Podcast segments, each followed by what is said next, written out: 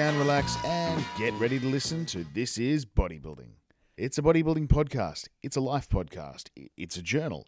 It's an entryway into the hearts and the minds and the lives and the souls of the people involved in the world of bodybuilding. I'm your host, Daniel Lansfield, and I'm a promoter of bodybuilding. I'm a social media enthusiast. I'm a podcaster. I'm a traveler. Uh, and in the past life, I was a competitive bodybuilder. But the less said about that, the better. Today's episode is a very special one. Uh, I sat down to talk with Maria McCarter at her home in Flowerdale um, a couple of weeks ago. Maria spent about 20 years with the ANB, and as some of you listening may know, um, she ran the ANB up in uh, in Victoria up until November 2015. Since then, she's been very heavily focused on her business, Sunset Valley Chicks. Um, that's not a modelling agency from the 90s. It's a chicken farm where she raises chicks and provides a sustainable alternative for mass-produced eggs. Um, so you know, no no battery farmed eggs there. Uh, we de- we delve into her time as a promoter. She shares plenty of great stories from her time with the ANB, um, and she also discusses what it's like being, I think, one of the only women promoting bodybuilding in recent years, or until recent years. As many of you probably know, that the majority of state and national presidents are men. So I was very keen to get Maria's perspective on what it was like to be a woman in that environment. Um, there were some comical interruptions as well as roosters were crowing, and Maria did have a few customers who popped in to uh, pick up some chicks or talk shop. But this was definitely one of the most enjoyable episodes I've had the pleasure of recording. Okay, at the uh, at the end of this episode, I'll share a little outtake. Um, I tried to record something while Maria was busy with a customer, uh, but I was rudely interrupted by a rooster who wanted in for a peck. So uh, yeah, look forward to that at the end of the episode. Over the past few weeks, I've been I've spent some time in England and Ireland um, for the for the NABBA Universe and the WFF World Championships. Both absolutely great events. Um, a very different flavour of bodybuilding at each. NABBA is definitely that more traditional hardcore bodybuilding environment. Um, so if you you know if you want to see the mass monsters, then that's pretty much where you go. You don't don't have to look any further than that. Um, all of the footage from the NABBA Universe this year and a lot of past years is actually available on YouTube. So jump onto YouTube, type in NABBA Universe 2016, and you'll see, oh, geez, probably uh, you know, eight or nine hours worth of footage, um, including the professional Mr. Universe and some uh, some of the world's best figure competitors and, and everything in between. Um, the WFF provides more of an alt- uh, an athletic alternative, I guess. Uh, it's it's it has the mass monsters, but it also has the bikini models and the board shorts. So it's a bit of a broader spectrum of the the bodybuilding and fitness community. Um, both of those, you know, just absolutely awesome events. Very long days, but um, just so many great people overseas. We caught up with friends from all around Europe and, and Africa, especially South Africa, uh, Asia, North and South America, and it was really wonderful just to have everyone there together for a competition like that. Um, you know, we, we catch up sort of once or twice a year, but it's just yeah, nice to have the the family and the friends together. Um, international events, international events are a, a very they're very different to the run of the mill local shows that people might be accustomed to, um, especially in Australia. I think people get a little bit insular with what they what they expect. Um, certainly in Ireland, I think it was a, probably a bit of a shock for a lot of people, um, as if, if it was their first international show. I know we had about 300 competitors. You know, they're speaking a few dozen languages. Everyone's very tired from traveling and dieting, and then you know it becomes a 15-hour live event without a break. And I know I was on stage for a lot of that 15 hours as, as the MC. Um, it took a lot of stamina. Um, but for me, you know, overseas trips like that just reinforce what people back home seem to be blissfully unaware of, or they, don't know if they're happy being blissfully unaware, but you know, the bodybuilding um, outside of the, the world that's that that's their fishbowl. I mean, people whose entire bodybuilding experience is their home city or their home state. Um, you know, they may never have been to a nationals, maybe they have, but you know, when you take things overseas, it's uh, it's a, definitely a different ball game. I've met and known and trained with some sensational competitors over the years, um, and it always surprises me how few have actually taken the opportunity or, or plan to take the opportunity to travel overseas to do a competition like the World Championships um, and just see what the rest of the world has on offer.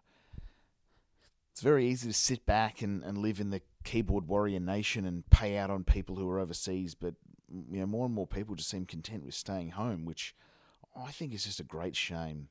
Oh, I thoroughly recommend that uh, you travel as often as you can. It definitely broadens pers- your perspective on things, and not just in bodybuilding, but yeah, but in life. And of course, this week's episode is brought to you absolutely free on SoundCloud and iTunes. If you'd like to support the podcast in any way, please get over to Facebook, click like, and share it with your friends in the bodybuilding community. But for now, enjoy the show. So, we're in Flowerdale. We're in? Certainly Flower- are, yeah. And when you said you lived in a shed, I, I, I thought you're probably exaggerating, but this is this is the country. It's very very much the country. So It you- is. three years ago, you sold up. Suburban place. Suburbia. Suburban four bedroom, weatherboard, floorboard house. and and With all the comedians, all the, all the and and you've come out here, and Yeah. I'm sure people were looking at you like you're crazy. yeah, my family thought we were. Have you have you ever sat there and thought, yeah, some nights you're just sitting here and going, yeah, I'd really just I, my, I always say it's funny because we, hubby and I, we joke around and say we should really focus on renovating the house, hey, or Mm. whatever. But it's if somebody said to me, Marie, here's a million dollar house, but you have to give up your property for it. Well, of course, I'd choose my property over and continue to live like this for the rest of my life. So we've got four dogs here, Yes, cat, two cats, yes. two pigeons, Yes. Three hundred chickens. Oh, that was the baby chickens. Babies, okay. four four hundred yeah, all up, 400 chickens. and a goat, yes, Kevin? and a, Kevin the goat, and a was a dozen, no, half a dozen horses. no, eight horses. Eight now, horses. Yeah, So this is a fully. and a miniature cow. Okay, I didn't see the miniature cow. Yeah, have to go look you'll, at that. You'll later. meet him. But I mean, this is a fully a fully working farm, and you've been doing this for three years. Yeah. So h- how are you? I guess my first question: How are you doing this? And I mean, all of the bodybuilding stuff you're doing with the ANB was very much focused in Melbourne. That's a long way Mm. to be, you know. Look, I, I, I, ran the I ran the competitions um, while I was here in the first two years. Mm. It was hard because obviously I haven't got easy access to internet and Yeah. things like that, and um, so the the communication side of the thing is hard. But um, That's That's the The dogs. dogs having a but um, I don't know. It- It's it. I was just a choice that I made to live this sort of lifestyle, and um, and you know, been doing the bodybuilding for over ten years on my own, Yeah. running the events on my own, and um, having the tree change and getting the Mm. courage to step away from having front center. yeah. I mean, you, you, you were running ANB Victoria from what 2004, 2000. No, it was about two thousand and six. I started Okay. my company pretty Okay. much. So So before that, was the ANB in in Victoria, or is yeah, it? no, I was involved with the bodybuilding. I was a volunteer with A and B. Yeah. So I moved when I moved to Melbourne when I was 24. I sh- I rang a few of the federations up, seeing who wanted volunteers, and it Mm. ended up that somehow I was introduced to Steve Littleton. Remember many years Yeah, ago, um, a president of that then, and um, So he was the ANB Victoria. at, the president? time, Okay. and then he he and so I volunteered. So I was the one, you know, taking door sales or scrubbing Mm. the floors, whatever. And um, then he left, and another couple took over, which basically ran it to the ground, apparently, which I knew. So I'd, I walked away from it because I'd been Mm. Yeah. already, I'd been with them since 1994, I think. Okay, wow. Yeah, from day dot, really. Yeah. And, um, or not day dot, but Well, I mean, the A, ANB in you know how people see it today, because I know um, back in the very early '90s and late '80s there were there were natural federations sort of popping up, um, and I think it was. Uh, the, the predecessor to the INBA kind of came around that time. Yeah. And the ANB was sort of shortly after that, I think, wasn't it? It was, and then I don't know. Looking back, because when so when I took over, pretty much I was asked to take over. They were about to do the so-called um, the the VIX, Yeah. and it didn't happen. They sort of the pres- the people that were running it, it didn't happen. So six weeks out from the comp, I took over. So Okay. I basically went and begged all the people I knew in gyms that I knew, and Yeah. I ended up getting I think 19 competitors Okay. to compete for me, Yeah. and um, that's the start of it. The people nowadays they think, oh, you know, if your show doesn't have 200 competitors, oh, you, you're doing something wrong, or you know. But and I mean, you know, we've we've run comps before at. Uh, we ran, we, we ran. I think the very, very, the very first time we ran the Melbourne International, it was just called the International Championships. It was an all-female show. Oh wow. To it was trying. Uh, Dad thought, all right, uh, the INBA is doing an all-female classic. Bugger it, we'll have a go. And we had twenty girls the week after the INBA all-female classic come and do our show, and it turned out that it, you know, Na- NABBA at that stage wasn't really Established maybe. Has- well. It was established as a federation, but it as an, an, an organisation, but it, it didn't have the same um, pool for competitors that I think the natural organisations had. Well, it's definitely, it's definitely. Look, that I, I'll be honest with you. That's definitely a big key thing of of numbers. I think Yeah. it's people will always choose an easy option, Yeah. sort of thing. I I believe anyway. But at the same time, um, I just enjoying now just Yeah. being able to promote bodybuilding. Yeah, as opposed to having all of the stress of. I mean, I I guess you know when you are the, the state promoter or the, the national promoter or whatever, there's a hell of a lot of stress and pressure that comes from dealing with all of the competitors, dealing with the sponsors, dealing with. Well, you would know. The, well, you know. but yeah, no. I mean, know, Dad's know Dad's been doing that for for a lot of years, and I think it was sort of. Um, I know, like personally, it was it was a shock when I heard that you were walking away from the ANB, um, after that many years. Yeah. I mean, that must have been tough. Oh, starting in been- 90, 94. I can remember, I think I cried for three months, to be Yeah. honest, every time I thought about having to tell one of my members or people that I'd got to know really well and Yeah. things like that. But um, looking forward, you know, like it's just a, it's a, like starting a new chapter in my life, Mm. to be honest with you. And um, NABBA was actually the, the federation I always followed when I lived in South Australia before I Oh, yeah, moved here. You know, it was always, yeah. So you're, you're originally from Mount Gambier. that's right. Um, are you, uh, were you sort of into the bodybuilding scene in South Australia? my first job was in a gym. Okay. Yeah. I, Which um, which gym was that? It was called Brophy's. Um, it was called Brophy's Gym. Okay. Gee, I can Was remember that, it. is that in Mount Gambier? or Yeah, in in Mount Gambier.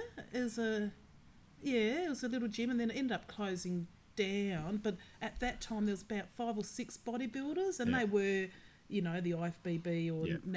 NABBA boys and that. And um, I got it. We I, I, we lived on farms. Then we were my family retired in the city, Mm. and I I don't know.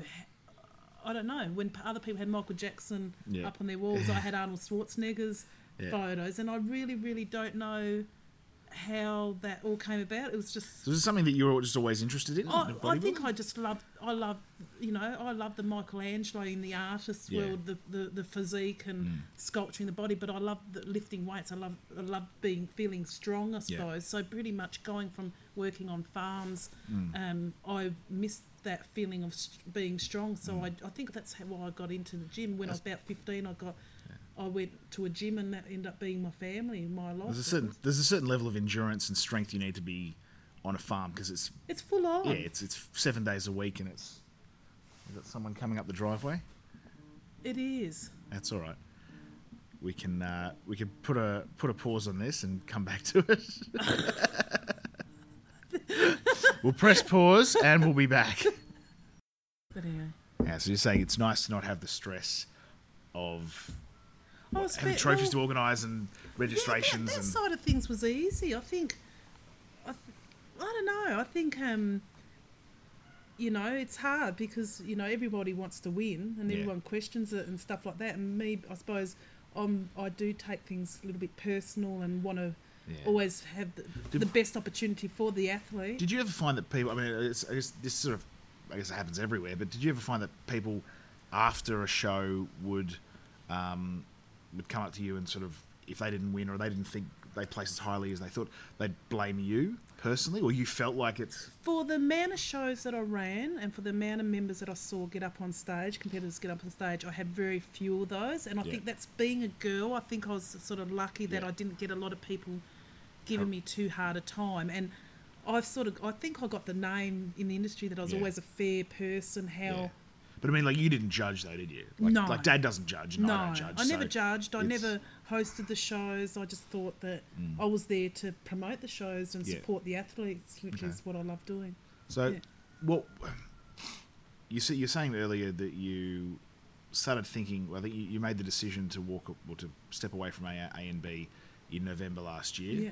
But you had it sort of in, in the back of your mind for a little while before that. And was that more ti tied into moving up to Flowerdale and getting out of I the city think so. I think it was that thing of wanting to do something different. Um, I suppose walking away, things just didn't work out. I suppose with the ANB and w- there, and I thought, well, I you know to be able to walk away and start something afresh and Mm. new was sort of exciting to me. Also, in the end, It's a it's a big decision to I guess step away from something that you've done for ten years plus yeah. all of the other time in the nineties that was that you were there involved, in it. Yeah, yeah. It, Um, it took a little while the transition to set in. I'll be uh, super truthful to you. Like, um, like I said to you, promoting just an all natural federation, which Yeah. was I was always on that bandwagon. Even Yeah. though for me it was all about bodybuilding. At the end of the day, it was never because growing up I trained with all the big boys Mm. because that's all there was. There wasn't many. There weren't any of these fitness shows and that in Yeah. the days that I started getting into bodybuilding. It was all bodybuilding. Did you find? I mean, was there any um, criticism from within the ANB after you decided to walk away? Or if there was, I mean, do, do you think? I that- haven't heard you haven't heard anything. So do you know anything? Not, no, not that, I, not, not that I know of. No, I but haven't then again, I'm not anything. in Look, there at in the end of the sector, so- day, I can. I've always, I can hold my head up high. I know what ha- what's what's gone on and what's Yeah. Mm. happened and the reasons behind it and all that. And life goes on. And like I always said to people, I'm not.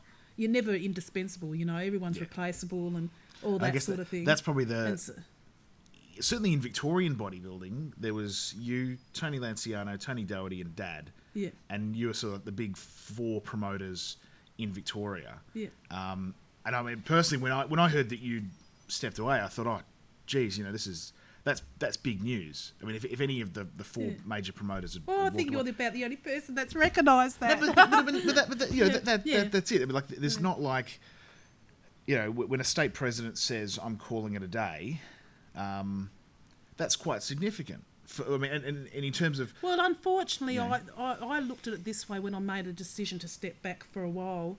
I'd said to some certain people, I still want to be involved. Mm. Um, I just need time out for a year, etc., etc. Um, I still want to do this, this, and this. I just don't want the other added stress of the financial stress of running the shows at the Yeah. time, whatever, whatever it was, sort of thing. And um, guess the you, you, shows were you've got other things to focus on. Well, the show you know. was the shows were getting bigger. They needed more time. Yeah. At that at the time that I made the decision, I couldn't get proper internet, so my phone bills were a Mm. Lot of huge, money, yeah. which no big deal. But when you get four and a half thousand dollar phone bills every month, you go on really, and you're fighting the you're fighting with the the Telstra.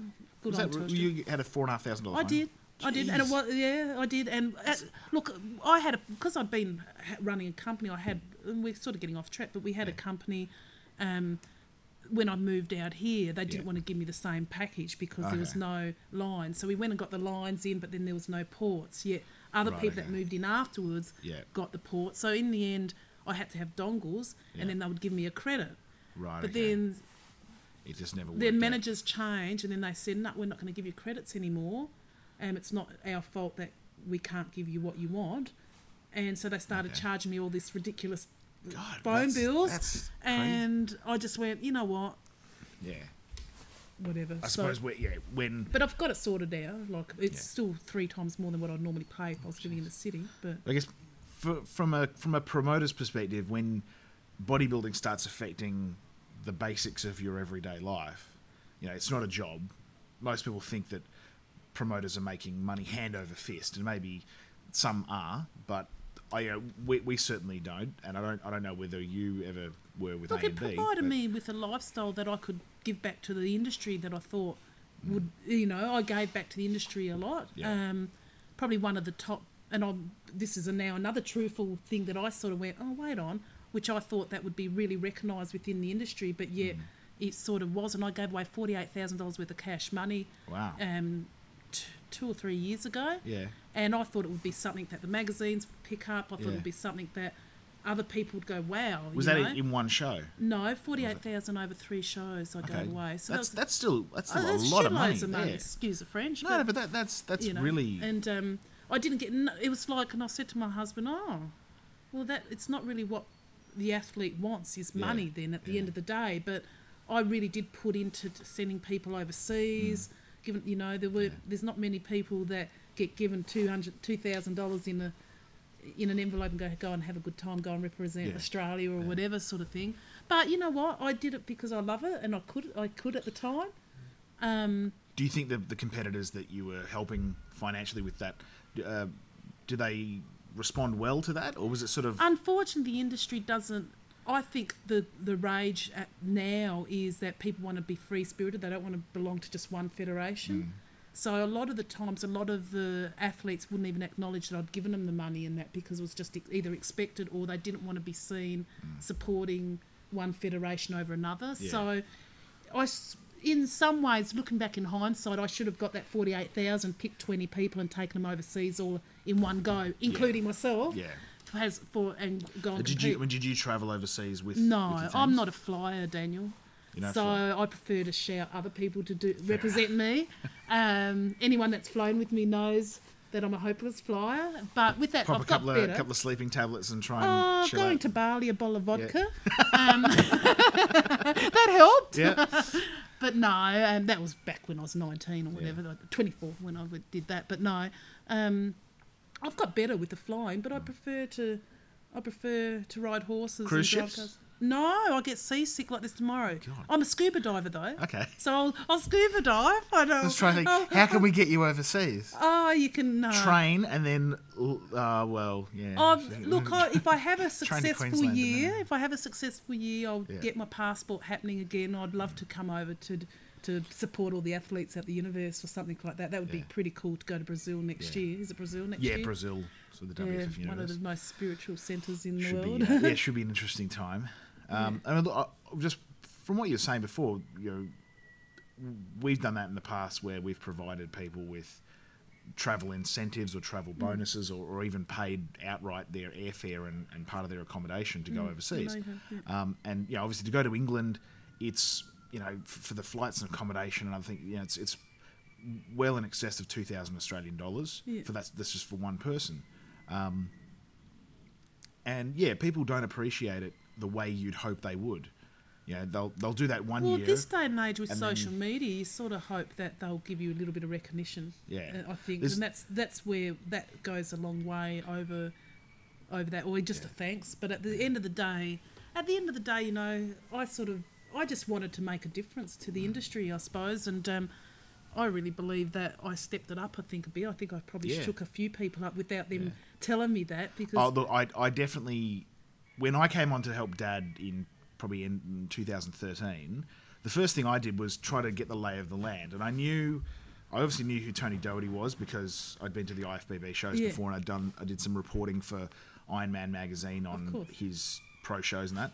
Um, I knew Tony Lanciano because uh, the gym he bought in uh, Bell Street Yes. was actually owned by a friend of ours, Tony Benza.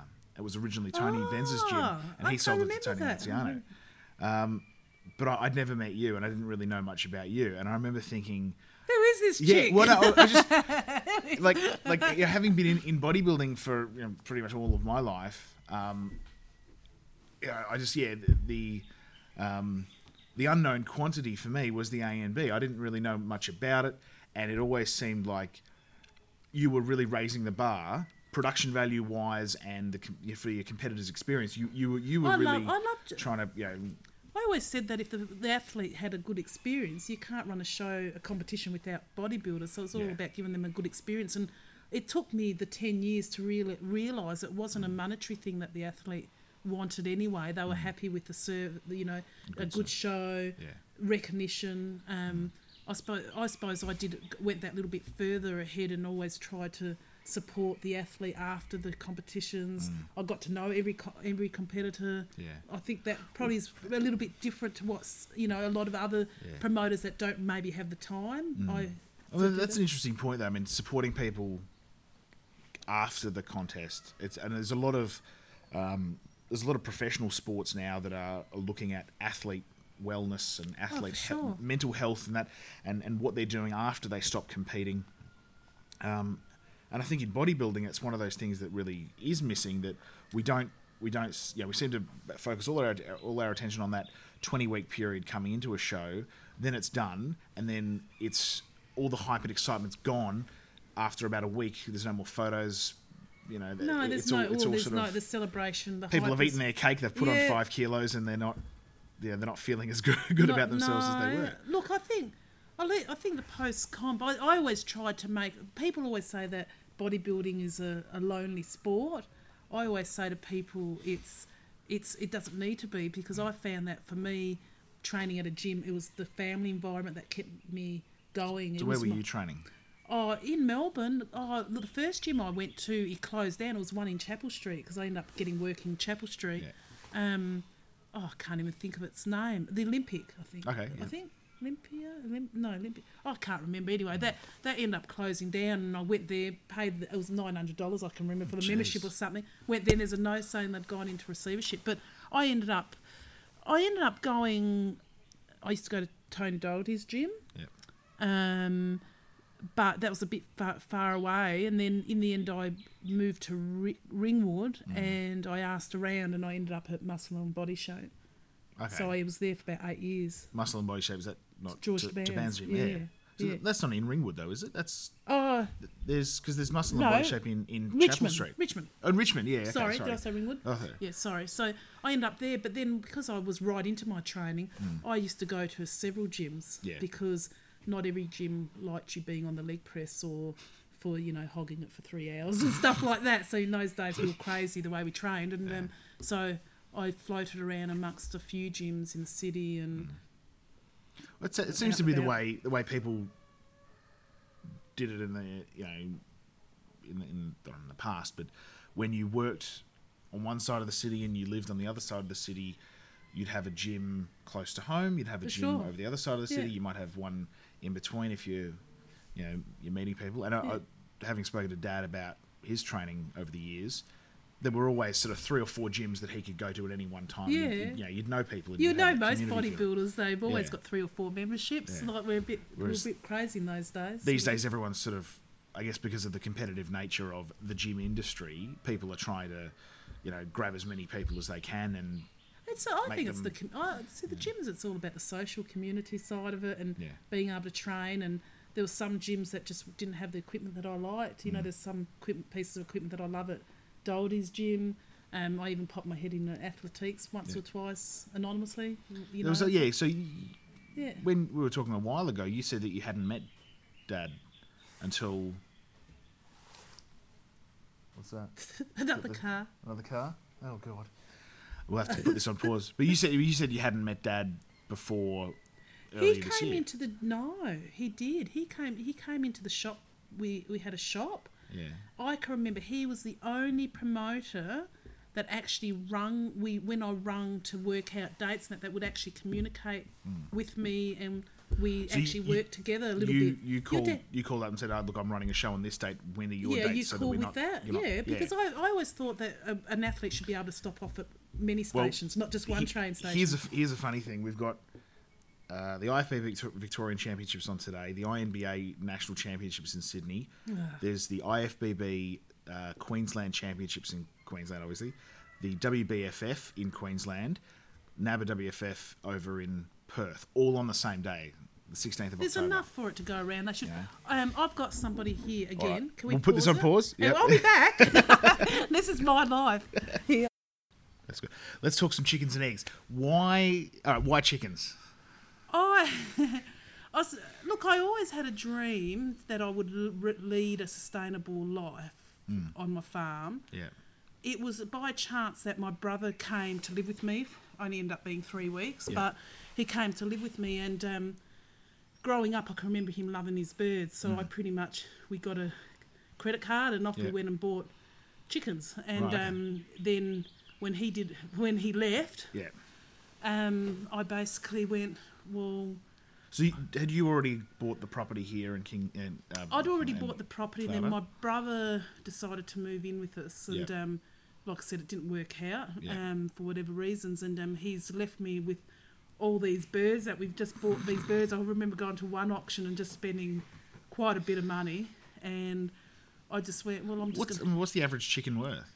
Well, it depends. If you but come to me, that Yeah. you know, an average chicken forty dollars, a nice Okay. purebred. Yep. But after going to an auction the other day to have Yeah. a look, because the girlfriend said, "Oh, you're not charging enough for chickens because chickens are Mm. the craze at the moment, you know, which is great. They, Yeah. you know, whatever, give you eggs and um, Is there another car? no way. Might be another car. is it? It is. Hey, that's hysterical. So that's well. Uh, this is obviously Yeah, a good sign. You're, do, you're doing a very well, good. you You've got a know very good what? business I did- here. Well, I decided a few years. I decided only a couple of days ago Mm. that my chicken business would be Yeah. my business. Yeah. Um, it was enough fluffing around trying to make money through other streams, Hmm. and it's worked since I've made that decision. But I mean, like, so this is for you. This is like purebred chickens. There's no like all of your. They're all in, Top in quality. I've basically free worked range three, and for barn three- laid. You know. Yeah, for So three that's- years I've worked on getting my breeds right and Yeah. teaching myself how to breed. And So you're a what- registered breeder as well. I'm not a registered. Well, I, I am with some of the places. I have Yeah. had other customers register me, but officially, no. There does. You don't need to be an official registered breeder, but I'm Okay. known as an official breeder by through the industry now. Yeah. So I mean, you've got eggs coming out of you. yeah. Eggs- hey, those everywhere. eggs are my So- golden eggs. So if it, so I mean, if there's any uh, bodybuilders out there who want, there's another car coming up the driveway, um, who want some eggs, Yeah. they can come to you and. Well, you, they you can, sell, but I'd sell, rather- you sell I'd- eggs here. Not to eat, they're for Okay. hatching because they're worth more to me. Me selling my eggs for So hatching. should I should I hatch these ones then? well, that lady that came before, she Yeah. just bought a, a, a mixed dozen for yeah. thirty-five dollars. Okay. Um, to be honest with you, if I advertised, I could have got more. But if people Yeah. come to my farm, it's just easier. Right. Well, if you want, if you're a bodybuilder out there listening to this Yeah. and you want a chicken, Yeah, to raise your own chickens, so you can process your own chickens. It's a cheaper way to do it. yeah. Yeah. So they, they they lay what one egg a day, Yeah, roughly. yeah, one It's egg a day, every alright. twenty-seven hours actually. All right. Well, I put have to on, go and put do on another pause customer. again, and we'll sell some more chickens. Hey, Stop laughing. All right. So it's clearly clearly you're very very busy. That's no, I'm not busy, Daniel. What makes you think that? No, I So- thought people think that I live on the farm and just sit here and watch the world go by, but no. I mean, how, you know, on on an average day, how busy do you get here? Look, it's funny because when I first started the chicken thing, it was more to do the farmers market. Yeah. I didn't really think that I would, but I have people coming to my farm. But I actually enjoy showing the children Mm. the animals and and educating the. Most of my customers are all new backyarders for chook owners, so Yeah. I like to just educate them, which is what I'm good at. Is I Yeah. like supporting people, I suppose. So it's sort of So, uh, how much space do you need? Like if you've got one or two chickens. chickens in your backyard, I always say go odd numbers. So if one dies, it's always got a friend. But Yep. um, you don't need a lot of room. Uh, But well, you've seen I've got sixty-eight acres here, Yeah. and all the chooks are close to their pens. They don't leave far. Like they like to be. They like to feel secure near their where they sleep and Mm. near their home. but it's not necessary for to have a, a, a hen and a rooster together. You can have hens on their own. For sure, and- and- that's all you need to lay eggs is hens. yeah. So And you, I know uh, a lot of councils don't let you have roosters, anyway. some so- you'd have to check with your local shire, but Yeah. most, yeah, in the city, like you won't be allowed to have roosters. But when you come out further out, like Hurstbridge and Yeah. and, and places like that, they usually let you have one, or unless a com- or unless a I suppose once you're on a, a plot of land this size, Yeah. 68 acres is that's big. it is. It's really big. Like like that's. I'm trying to think. You don't have motorbikes here or anything. Oh, my stepsons, yeah, they But- get into their motorbike riding. So I mean, how, I mean, we're sitting in the in the barn, but how far does it extend? Is it? Well, if you Several- went up the hill, it's a kilometre from the bottom of that gate where you were Yep. looking at Kevin to the top of the hill, and then right across. So Wow. Okay. it's I think the ma- I think it's like from here down to the end of my property. It's another seven hundred meters. It's about one point three kilometers long Wow. or something. That's so, that's a yeah, that's a big, big and, and really the, the the active part of it's only a small portion of that. well, really. not really. I need all that land to feed the horses. so the horses. It's nice. Like I didn't. It's I don't run out of too much feed and that. Yeah. You know, having this much land. But so that's I guess that's for the horses, not for the chickens. chickens don't need a lot of land at all. Really, they don't like wandering much. Most of them. So for someone who's interested in maybe getting a backyard chicken Yeah. uh, and that uh, for eggs and, and whatnot. Yeah, it's the best way. What's your What's your advice? I would start off with maybe three. Yeah. You need somewhere where you can lock them up safely at night time. Most of my customers are suburban, so there's foxes around, and Yep. that's what will take them. And um, and yeah, you get your fresh eggs, and then at the end of the cycle, you can even put them in the pot too if you wanted to. But you, you know, they become pets really. Yeah. But so that's not. Well, how long How long would a chicken usually lay for before it, it stops? Look, some of those battery cage chooks, which I don't have, they will like they only lay for a two year span. But Yeah. I've got a chook, I've got a couple of chooks that are still laying, they're about five years old. Wow, so okay. Well, how long does a chicken live for before it I've passes away naturally? friends that have had ones that live up to eleven years of age Wow. and stuff like that. But But they're only obviously laying for. the first look, the first three four years is the best years Yeah. of their lives, really. So, but there's no reason why. Yeah, you'll get you'll still get the odd egg even from your oldies generally. Okay. Um, and, and I mean, when you're buying eggs in the supermarket, hopefully people are buy, buying free range or barn laid. Mm. Um, I mean, is there a big difference between free range and barn laid? just the space that the breeders are allowed to. So, for example, if I had somebody visit me, like I think it's per bantam, it's 0.4 meters or something, and then per Okay. per you know they need certain Yeah. Mm. space, which is only fair, and you want them to be happy anyway, because if they're happy, they'll keep laying your eggs. Yeah. Do you know what I mean? And Well, yours has certainly got plenty of space. well, they have variety. See, mine, I do have some breeds that are in lockdown because Yeah. it's breeding season, so they have Yeah. to be in lockdown and stuff. But they still have time to go and free range and eat grass and Mm. during the day, and or you know make sure I give them extra nutrients or whatever sort of thing. So you sort of have to, you know, So foxes are a problem here, though. for sure, they're horrible. What about snakes? Never get many. Yes, we've had snakes, and where there's chickens, there's eggs, and snakes like to eat eggs. So there are snakes, but I've just found that if you don't get scared of a snake, the snake won't do anything. You know, you just let it go, and I just sort of look at it and go, "Please leave me alone. don't come." You know, and they usually leave. Yeah. you know, they're not too bad. So, moving back to the bodybuilding side Mm-hmm. of things, um, you're. I know you've you've been or you've done counselling stuff in the past. Is that correct? Mhm. I work What's- at my local primary school as an art therapist. So that that's an interesting. Yeah, I'm counsellor. That's, that's I've very studied. Yeah, Yeah. Tell tell me about art therapy. What's Well, it's just a it's a way to for people to to work through their emotions and feelings through art, basically, and expressing themselves through using, you know, Yeah. writing or drawing has a way of expressing themselves. So you don't have to be an artist. It's more about using that as a medium where between the counsellor and the person um, wanting s- some support or therapy or coaching or counselling. Um, I was fortunate enough to be asked to put. I had my program some accepted at my local primary school, so Yeah. I work with forty-four children every two oh weeks. wow, Yeah, that's fantastic. yeah, it's pretty cool. Is are they all are they all engaged in in?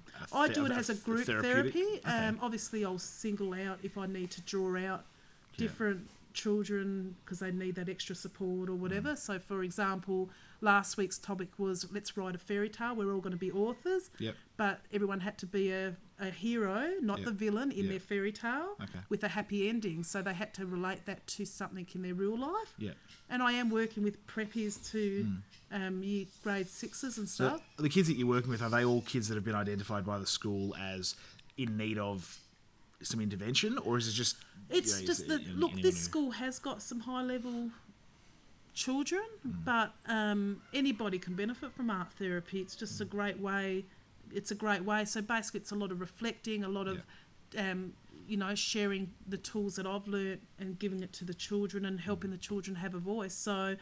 I do like working with older people, Yeah. um, purely because you can go a bit deeper because there's only a certain level that you can with the children. But Yeah. I'll give you an example: a young student that's got the uh, his therapy, his his mental capacities of a three-year-old. He's about six, yeah. and he picked up a pen and traced and put it to paper for the first time ever in his life. Oh, wow. So, and that's after seven seven sessions of him ignoring me, not wanting to have nothing to do with me, and Yeah. not, something twigged, and I, I I found something that we we both just connected with, Mm. and he his concentration was for more than ten minutes on one single thing, Wow. which he's never done that. So the carer was like, "Wow, that's fantastic." Or And, and I mean that, that's yeah, like for, for most people they probably hear that and go, okay, well that's.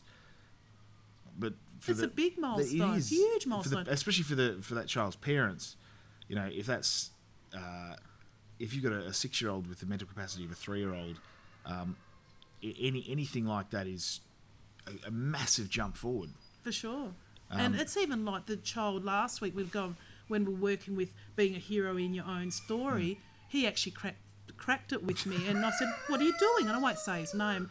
And I said, Start writing, start drawing. So they had to write their story Yeah. and then they had to draw their story and make a book. So we actually made a book and made it all pretty and they were an author. Yeah. And he cracked and he said, Well, I'm not a hero. I'm a, I'm a villain. I'm the bad person. I'm always told I'm the bad person. So he's cracked it with me. And I've gone, Really? So do you want some time with me? I always give him an option. Mm. And he came and sat with me, but he was getting.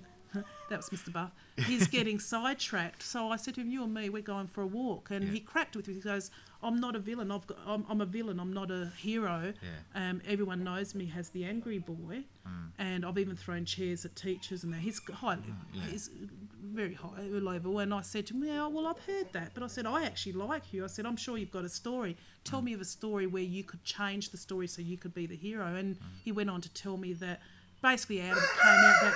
He lives up to his brothers, and his brothers are the ones that pick on him, and Yeah. that's it comes out sideways his anger. Yeah. And he said, I'm, I'm not going to write. And I said, Well, I'll write the story. You tell me the story, but you the condition is. And we came to a meeting that he would cut out the story, stick Yeah. it in his book, and draw to it his feelings. And guess what happened? He ended up writing a story, and he was the hero of saving saving his brothers getting Yeah. picked on, and yet it was usually his brothers that get picked on, Yeah. uh, pick on him, Yeah. and um, in a fight. And cut a long story short, he was all smiles by the end of the Oh, one and a half sessions.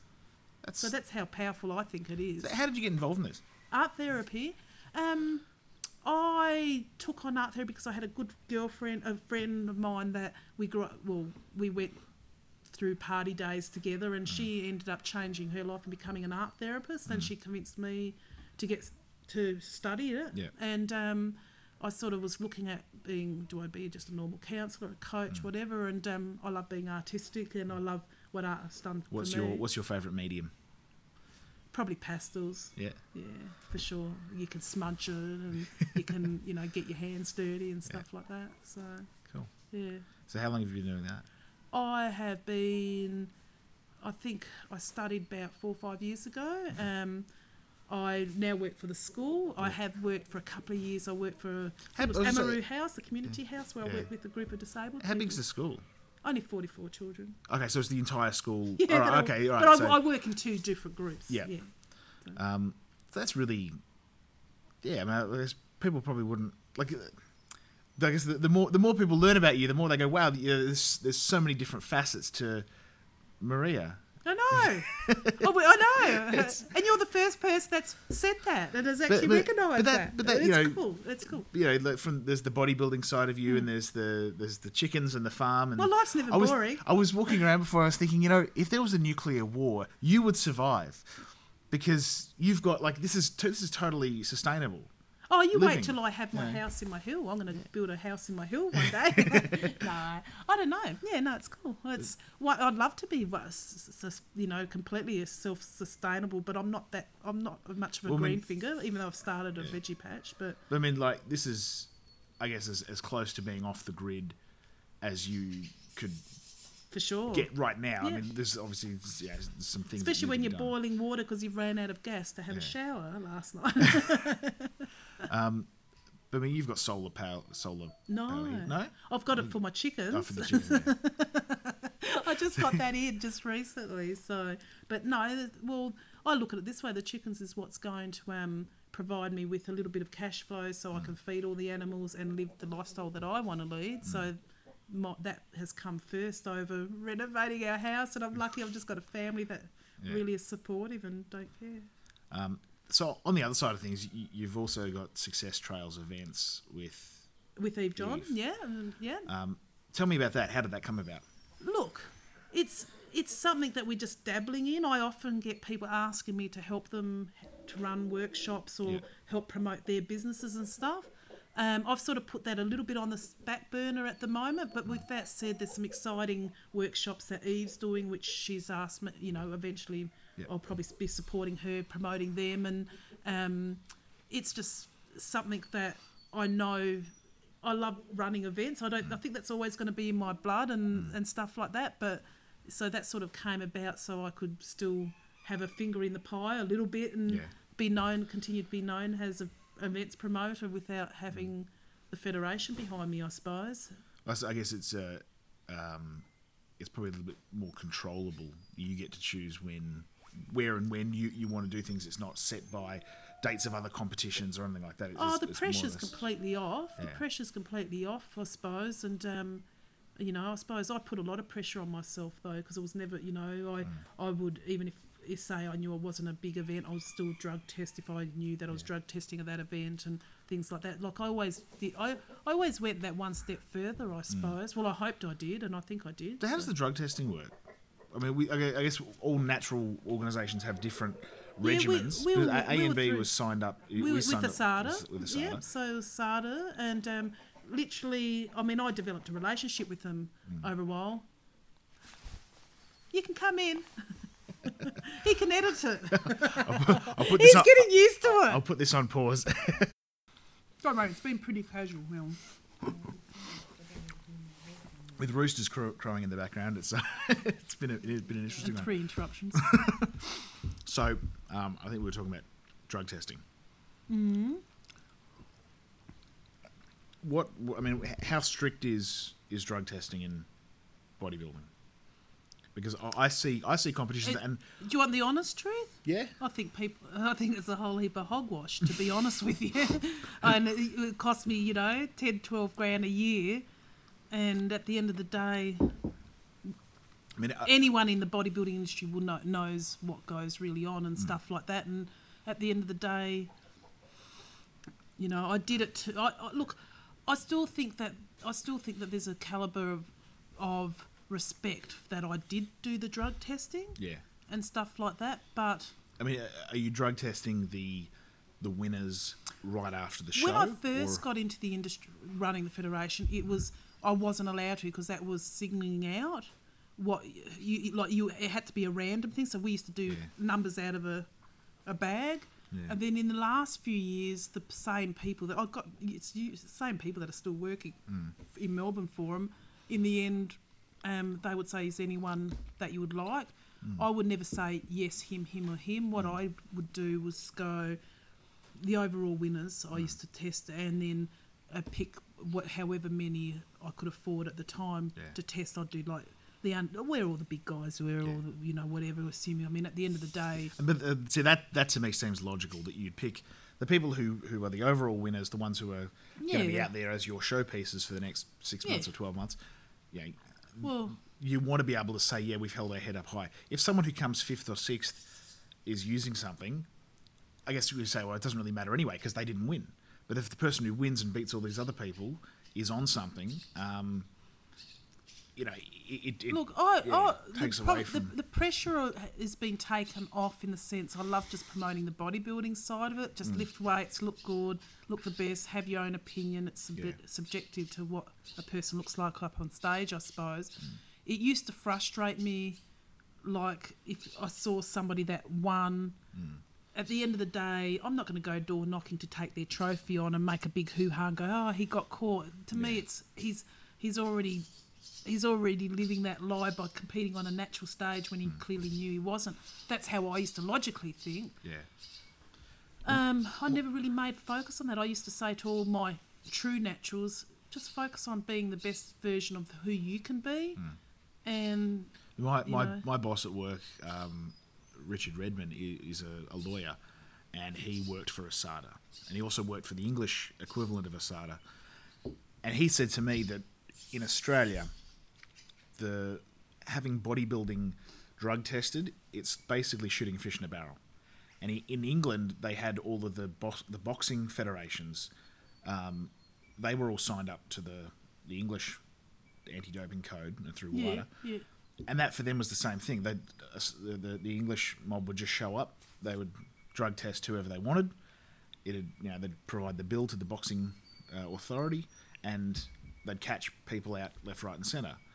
Um, oh. well, I mean, I- know if you look at the ASADA website, there's people from various federations, federations on there already. on there.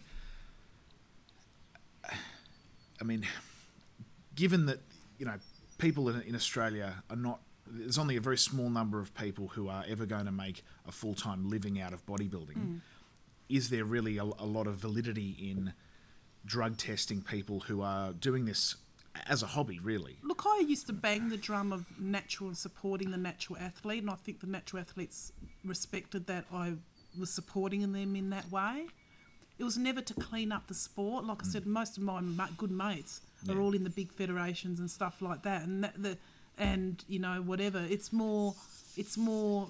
I think there's some people now compared to when I first started in the industry Yeah. well, you know, more than half my life, more than half my life. Um, you know, the look has just changed so much, and that beautiful aesthetic, sem- you know, the look of the symmetry and the balance of the body has changed and overdeveloped, uh, in my opinion. But with that said, you know, I've come and looked at the stages of never the last two shows that I've been involved in, and um, there's some amazing physiques, some beautiful physiques that are on there. You know, so as far as I'm concerned, I guess it's yeah. it's all about that. if, if the, the, people the have the genetic potential to be physically, you know, proportioned and, and as close Yeah. to perfect as they can be, um, they're going to get that whether they're natural or un, Absolutely. yeah. Absolutely. Um, so you know, being in being in a promoter for ten years, you'd obviously have some Great stories. great stories. Well, yeah, I What's- don't know. What I mean- sort of stories? I I don't don't, know. know. I mean- My golly gosh. I don't know. There's so many different incidences, I suppose. what would be your funniest moment as a promoter? Oh, look, I think the, the the character of the personalities of some of the competitors is Yeah. funny, but I don't know, like funniest. Uh, have, you, have you ever had just a, a comedy of errors? Or Look, you get you get funny questions, I suppose, or silly What's questions. or what's the funniest question you've ever Oh, just silly, and I've talked about it often when I do my workshops and that. But things like, you know, um, at ten o'clock at night, I've got a phone call, and stupid me as a promoter is, has answered it. Gone, Maria, I'm on, I'm on the treadmill. I have to go to the toilet. Oh, it's three days out from comp. Is it going to affect my? Is it going to affect me if I stop my cardio, or? You know, and I've gone, and I, my response has been, "Are you Wow. got to be joking?" I've, I've gone, oh, you know your water. bo-" She goes, what do I do? And I said, well, you know your water bottle. Have you got a drink bottle there? And I said, yeah. And I said, can you manage to keep doing your cardio and piss in the bottle? And she goes, you're taking the Mickey out of me. And I said, well, you've rung me at ten thirty, and I'm the stupid Oh, one to to you're the stu and I'm the oh, stupid wow. one that's answering this question. So you get sort of questions like that, or you know, you'll get as a promoter they think that I'm the dietitian or the Yeah. nutritionist or whatever, and they'll ring up, a, you know, week out and go, I'm not happy with my coach or diet dietitian. Can you help me? Um, is it okay if I eat, um, I don't know, an apple, Yeah. two apples today instead of one, or you know, it's just questions like that that are just be logical about about it. Like you know, it's I, I know that like when people are dieting, there's obviously that a lot of mental fatigue, um, and it, it can manifest in some really, really bizarre ways. And obviously, Mm. you know, people getting on the treadmill going, "Oh, geez, should I get off and go take a a whiz we, because you know, is that going to affect me?" or- Unfortunately, there's a lot of coaches and trainers in the past. There's some amazing ones these days also, but in the past, there's a lot of coaches and trainers that will put expectations on their clients, so that way it makes them feel that their way is the only right way. But I keep saying, I've always said to a lot of my competitors that you can't reinvent the wheel. There's no real secrets in bodybuilding how to get there. There's tips and tricks to be a better bodybuilder, but at the end of the day, it's all about lifting heavy weights and and good weights and dieting correctly to get mm. that desired effect, you know. And so you I- you'll get things like I'll get, you know, one competitor kept saying to me, "I'm going to prove to everybody, Maria, that I can eat a Mars bar every day and still be a bodybuilder." And I'm like, "Yes, you can eat a Mars bar every day hmm. and be a bodybuilder, but are you going to be first place or second place up on stage?" So the three times I watched her compete, hmm. she was either second or third place Yeah. right? We won't say the name of that lady, but I just laughed at that because I hmm. used to say to people, if you're going to be, you know, why would you try to reinvent the wheel that has been going on for centuries? Really, it's not a new thing. This bodybuilding and getting ready for competition, you know. So So have to edit this bit out. I'm just trying, trying to think what we've covered already. Um, from okay, okay, from where you've seen bodybuilding originate from your you know your your earlier days in the early nineties, um, how much has the industry changed? Oh, there's a lot more competition out there. Um, Do you think the co- the competition between the promoters is a lot more fierce these days than what it was previously?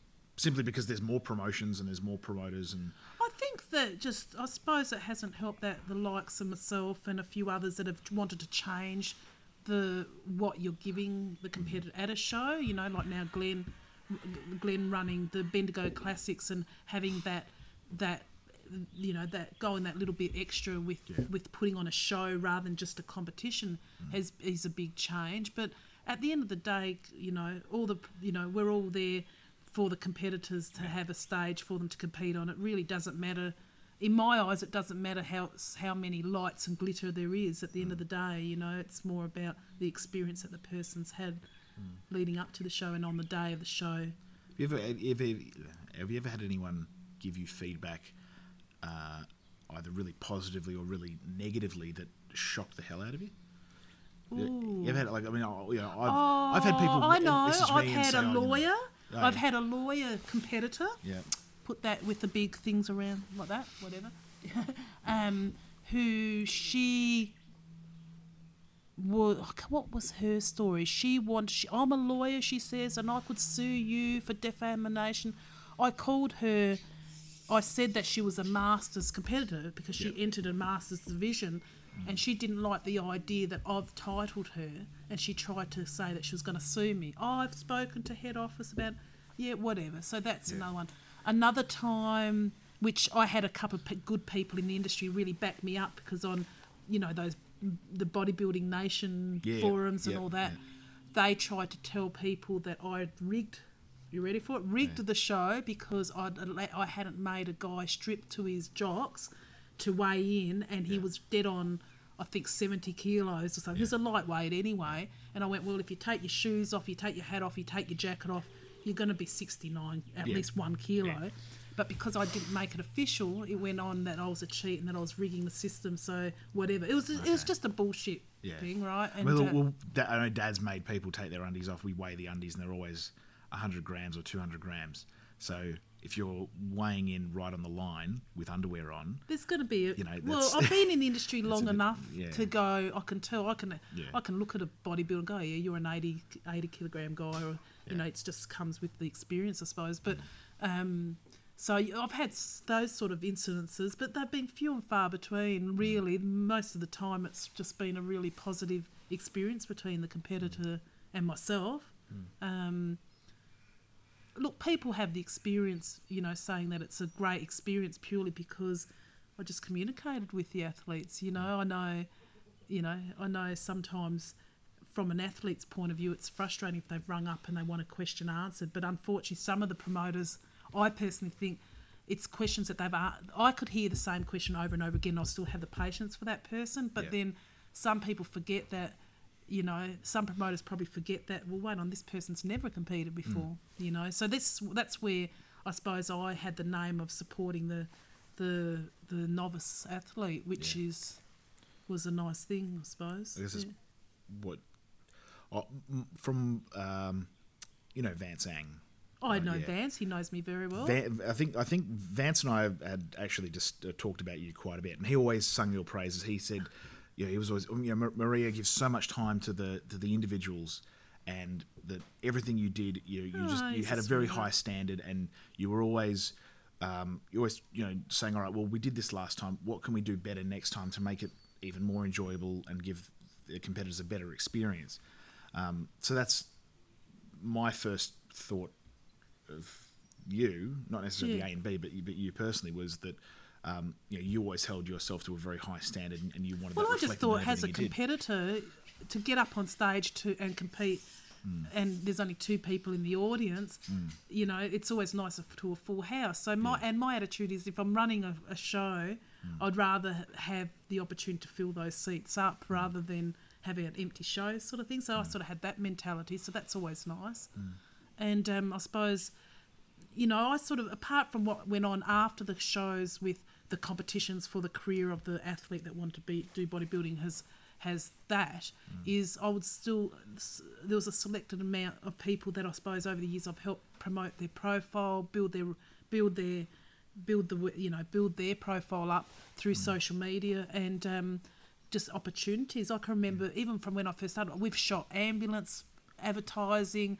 We've been part of different festivals. I was I was always open to trying a different mm. thing to support the athletes and giving them an opportunity to be out there promoting bodybuilding sort mm. of thing, you know. And I've, I've never been afraid to promote bodybuilding, like whereas some people go, oh, it's a freaky thing or whatever. But because bodybuilding has always been it's always given me so much as mm. far as um, I don't know. Well, I got into bodybuilding because keeping myself off the streets. Really, to be honest with you, was my second home, my family, and that. And that's where it was funny because on Facebook the other day I said I commented on a post that we talked about father and daughter supporting the daughter compete, and Yeah. I, I wrote something. You know, I know where I'd rather my children be is at the mm. gym mm. at the age of sixteen, then down the pub or down the local corner Yeah. doing whatever they do. And one lady says, "How can you say that? It, it creates this, this, this, and this. You know, Creates body issues and all the rest. all that. like, To you know, how could you be so supportive? But I left that comment on there because I thought, you know what, that's your opinion, Mm. but I, you know, my opinion being personally, I think a lot of the a lot of the body issues they start at home. You know, if if you've got parents who are um, uh, body body positive or, or parents that are supportive of their of their children, um, as you know, no matter how you look, you're you're loved and you're respected. Yeah. And you know your own self worth. Then you're a lot in, in a much stronger position mentally to go into a gym and feel okay if you've got. for uh, sure.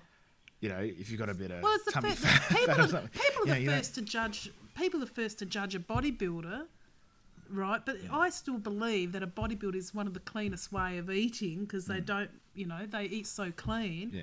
and so it's it is a healthy, alternatively way. It's just that I think some people will take it to the extreme, Mm. like you know the the topic of, you know, coaches putting you know models on steroids or you know whatever they get to take Mm. There's to a, rip up. there's a few there's a few old stories of certain coaches. Uh, the first thing they do is encourage their competitors to start smoking. Um, yeah, or You drink know, to, to or or chew lots of gum. So they'll Yeah. chew, and where I'd say to my because I I've actually worked as a weight loss consultant, believe it or not. That's another career path that I was part of for many years, and and I've been a personal trainer. Mm. I am would say you know, but that will stimulate. That will stimulate all your enzymes, and you're going to get more cravings. It's a, mm. it's just a stupid excuse Yeah. sort of thing, or or you know, I see some coaches that will allow athletes to have five or six um, artificial sweeteners in their coffee, mm. right? So they get that sweetness taste. But the, the artificial flavours and they actually slow down metabolism and stuff mm. like that in the end. So if they're having excess of it, it's a waste of time anyway, sort of thing. gives a lot of people headaches too. Oh, it's there's so many yucky side effects to it. It's ridiculous. So that's where it's yeah. Uh, I mean, within Australia, there's not that many uh, women at the top in bodybuilding. Most of the, the organisations are run by men, yeah. And a lot of people feel that bodybuilding. Um, I don't want to say it's it's Male se- dominated. It's it's male dominated. I don't, as I say, I don't, I don't want to say it's a. It's a se- man's it's- club. it's Let's sexist, face it, Daniel. It's but- a man's well, club. Yeah, no, it- only it is. joking. Only joking. Um, no, no. no, but um, I mean, you know, even I look at it and I think, you know, I'd love to see more, more women on stage and you know, uh, in positions of authority, because I think that that sends a better I think it's message changed to, to a lot. I think competitors. social media is sort of helping develop people's profiles and give them opportunities to be in the industry and stuff. And I think men or male or female, I still think it's all about how much work they put into it to be that person that they want to be. How did you find it though, being As a promoter in as a a promoter, you know, in a, yeah, I loved it because uh, why do you? Why would you go to a gym? To for me, it was like I was young. I wanted. I was men, you know, and I'll be super honest. Like people go, "What got you in?" I go, "Well, men bodybuilding." I'm like, "Why wouldn't this Sort of thing. So. To me, that made sense to meet men at a gym rather than going to a pub and stuff like that, sort of thing. But on, on a serious note, um, sometimes it's been hard because it's just I think in general it can be hard, but at the same time, that's probably what drove me for so long. It's like I'm spe- I was doing it for all us women in business and and in the industry and stuff, and I think putting that girly touch to my events and things made a difference to me being able to get the numbers that I did over the years. Did you ever compete. find that there were times when um, you know, you'd be going full steam ahead and either internally within the ANB or competitors, you know, uh, they would look at you and go, "Well, we don't we don't really take you seriously because you're a woman." I And- had and- a person say to me once, and we won't go down who that said, and said, I could get rid of you like that. And he clicked his fingers at me. Yeah. Someone we both know. Yeah. And I went, really? But uh, luckily, up until the point that I left, you know, the pre- previous president of the federation I was with was very, very supportive. So he would never listen to anyone and would always support me. I, I was, you know, I was the number one sort of thing, um, in in you know whatever sort of thing. But I think he wanted to get this guy came up to me. He was frustrated with the way I was running my show because I put a new rule in saying if you're a novice competitor, you're not have allowed to have ever competed before. Mm. You know. And then, so I ended up introducing novice and intermediate and tried around with that for a few years and stuff like that. My sort of, and you know, or another time, another group of people said to me, you know, how dare you charge us? You know, this is an organisation, you shouldn't be making money from it. And I'm mm. like, well, wait on, I've put my whole life on hold here. Mm. If I want to make money from the business, and they didn't want, they did, they couldn't see that I was actually running a business. They were mm. like, because I can remember them saying to one of my judges at the time, "Let's get Maria out and take, you know, take over the federation." Right. Okay. And I've just, well, Well, I soon got rid of them very quickly. as I say, yeah, Dad, Dad's had that a couple of times. Um, with Oh, he would have. various people, and it's always turned out to be complete crap. But it doesn't feel good when, when you're putting so much of yourself into something, and you've got people coming along going, "Oh, let's let's get her out." And you're like, "Well, no, that, that doesn't work that Well, I've way." had It's not- several situations like that over the years, but one thing I've learned in this industry is even the ones that you've had run-ins with, they always come back. Um, two, if you can hold your head up high, you know who can sleep straight in bed. That's how I've always tried to have that attitude that sort of kept me sane, sort of thing. Um, Well, I think if, if you can stay sane in the world of bodybuilding, you're doing you're doing pretty well, because most people eventually, you know, we all uh, find ourselves pulling our hair out at some point. I think I think it's such a it's a sport that just people forget that you know they it's they always find an excuse you know why they didn't come first or why the show should have run better or why the judging or the politics or whatever you know I'll be honest I, yeah it, I, well you get you get that all the time one Yeah. thing I always learnt was you don't answer anyone's questions for the first week after a competition because a lot of people's emotions are running high and what your mum and dad or sister tells you how good you look or how Yeah. you should have won and all that compared to what the judges saw on the day makes a bigger hell of a difference. And I take my hats off now that I'm now been on the judging panel a couple of times, which I absolutely love, by the way, is um, is the respect that I've got for the judges and you know the experiences that I've got. Like even one comp, you know, I had a competitor say, "Well, you know, I think there's politics," and it's like, no, you're creating the politics by even saying that that there's politics in the sport. Like people will just make any excuse rather than just even if there was politics in the sport, have it. I always say to my competitors that do ask me, just st- step back, have a look at yourself, have a look at why you might, and be honest with yourself, you know, because at the end of the day, there's always a reason why you haven't brought your best package to the stage. Well, I, I always look at it, and uh, if you've got seven, nine, 13 judges at the, the Universe in Orlando, we had 23 judges. On That's the panel. crazy. Like, and they, they were there all day. There was a little bit of movement in and out, but most of them were, were, were on for the whole day. And there was like eight, eight or nine hours of. I must admit, I do like how Jesus. The last two shows I've judged, that having the numbers that you do and how you judge. I think it's Well, that, wonderful. for us, I mean that, that that's that's our point of I guess one of the points of difference that we try to have that um, you know people go oh there's politics I didn't win because of politics it's, no, it's like no you didn't win because 13 people judged you to be second or third or Fifth, you know whatever um, and, and even if you take out the top and bottom scores to remove any bias I love that. everyone else still has to have voted you Yeah. that way And it is, and, and what the- I also love about what I've loved about um, the head judges that I've had the been fortunate enough to be part of with the last two comps that I've judged at is that even though I know that I probably may have not have been on ball with some of them because it's such a subjective sport Mm. that the way that the judging is and that that it it does work out the right way in the end. You know, and I love that about NABBA and WFF. I think the judging's been great experience for me just to see that firsthand, and That's good to good, good to hear. yeah, for sure. All right, so a couple of final questions. Okay. Just a, just a, some very short ones. Um, uh, is would, would you think this is the, the the happiest you've been in your life right now? I've got my friend here. Can we ask her Yeah, that? all Because right. it's been quite a journey.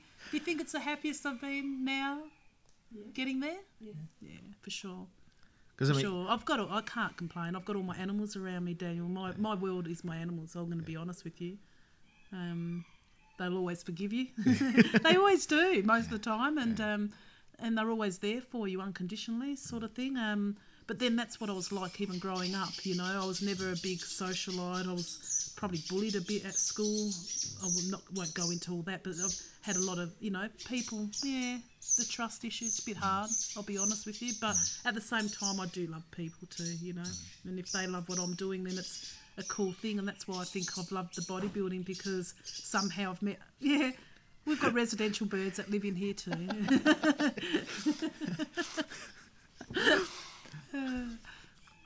so I don't know if you're a very religious person or a spiritual or, um, but uh, if if heaven exists and you I'm already living on heaven in heaven. If that's the answer, I've No, no. Well, that. I was going to say, if heaven exists and, and you, you get to the, the pearly gates at, at the end of your life, Yeah. what would you like God to say to you?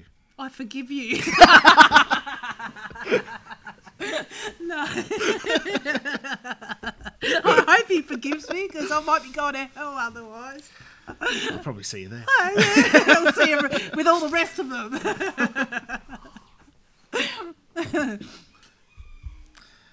I forgive you. That's it.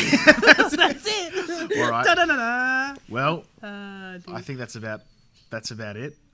We've had a Thanks, good, good conversation. Thank you very much for um, inviting me into your home, as all 68 acres of it.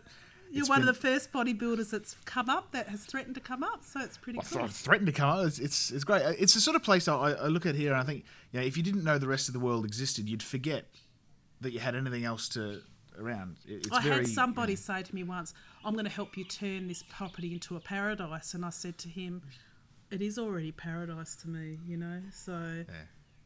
like I said to you earlier on, you know, it doesn't matter. Give me all the, give me a million dollars or give me my horses and my chooks. I'll, I'll take this any day. So I just have to keep reminding myself of that when it's minus three degrees and there's no heating about and I've got bronchitis or something, I suppose. But no, it's all good. So, uh, if people want to get in touch with you, Facebook, obviously, you've got I'm always on Facebook. I've got 200 accounts on there, so you can find me, Maria Mercado. um, Sunset Valley Chicks. You've got a Facebook page. Sunset Valley Chicks definitely Yep, is so if people want to buy chickens or absolutely. buy um, eggs to incubate, Yep, yep, I for I, sure. might, I might be back to buy a chicken. Never know. I'll set you up with some chickens, Daniel. I've been thinking about it. Hey, you'll get three chooks would give you at least a dozen and a half eggs a week most Oh. weeks. Brilliant. There we go. So there you go. That- You've already saved diet- yourself that's nine dollars sorted. already. There, do you know what I mean? We won't tell everyone that it costs five dollars to feed them, but you know, no, it's good. And uh, of course, uh, Success Trails events. Success with, Trail with Eve. Yep, with Eve there, and um, obviously through Through NABBA. NABBA and WFF. I'm sure I'll still be around next year and for the next season, season A. Cool. All right. Well, we'll see you on the Muscle Tour. Muscle tour must go on. That's it. It's a good plug there for Dad. Thanks. Daniel. So that was Maria Mikata. Um, she's just such a positive person. I, I cannot speak highly enough of her and just how dedicated she is. It re- really shows um, just how dedicated she is when you know whenever she does anything, she commits so fully um, to which everything's just full steam ahead with her. So uh, yeah, she's very um, very great person to be around. Uh, I, know I really really love uh, yeah the time we get to spend together. A couple of shout outs and upcoming events. Uh, big hello to Alette and Money and everyone in South Africa. They're hosting the Pretoria Classic in, I think it's May in 2017. Um, and that's for the very first time. It's going to be a pro qualifier for the WFF. So we were over there in November 2015 for the World Championships. Um, and it's such a beautiful place. Uh, I had the opportunity to meet many, many awesome people in Pretoria. So hopefully, I will be going uh, across next year as well. Um, also, the venue is actually the same venue that Arnold Schwarzenegger won the Mr. Olympia in while they were filming Pumping Iron. It's the University of South Africa.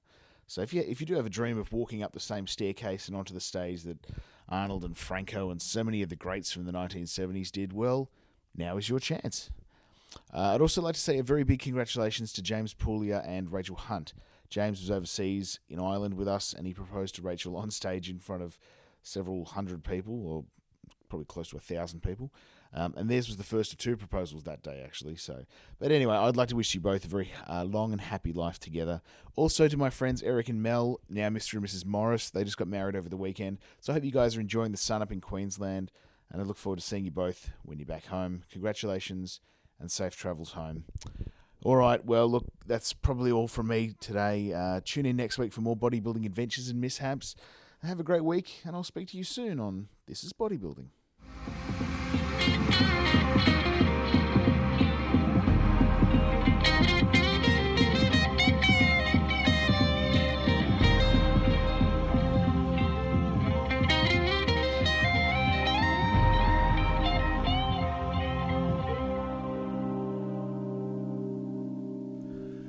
Right, so this is bodybuilding is brought to you absolutely free every week on SoundCloud and iTunes. That is 100%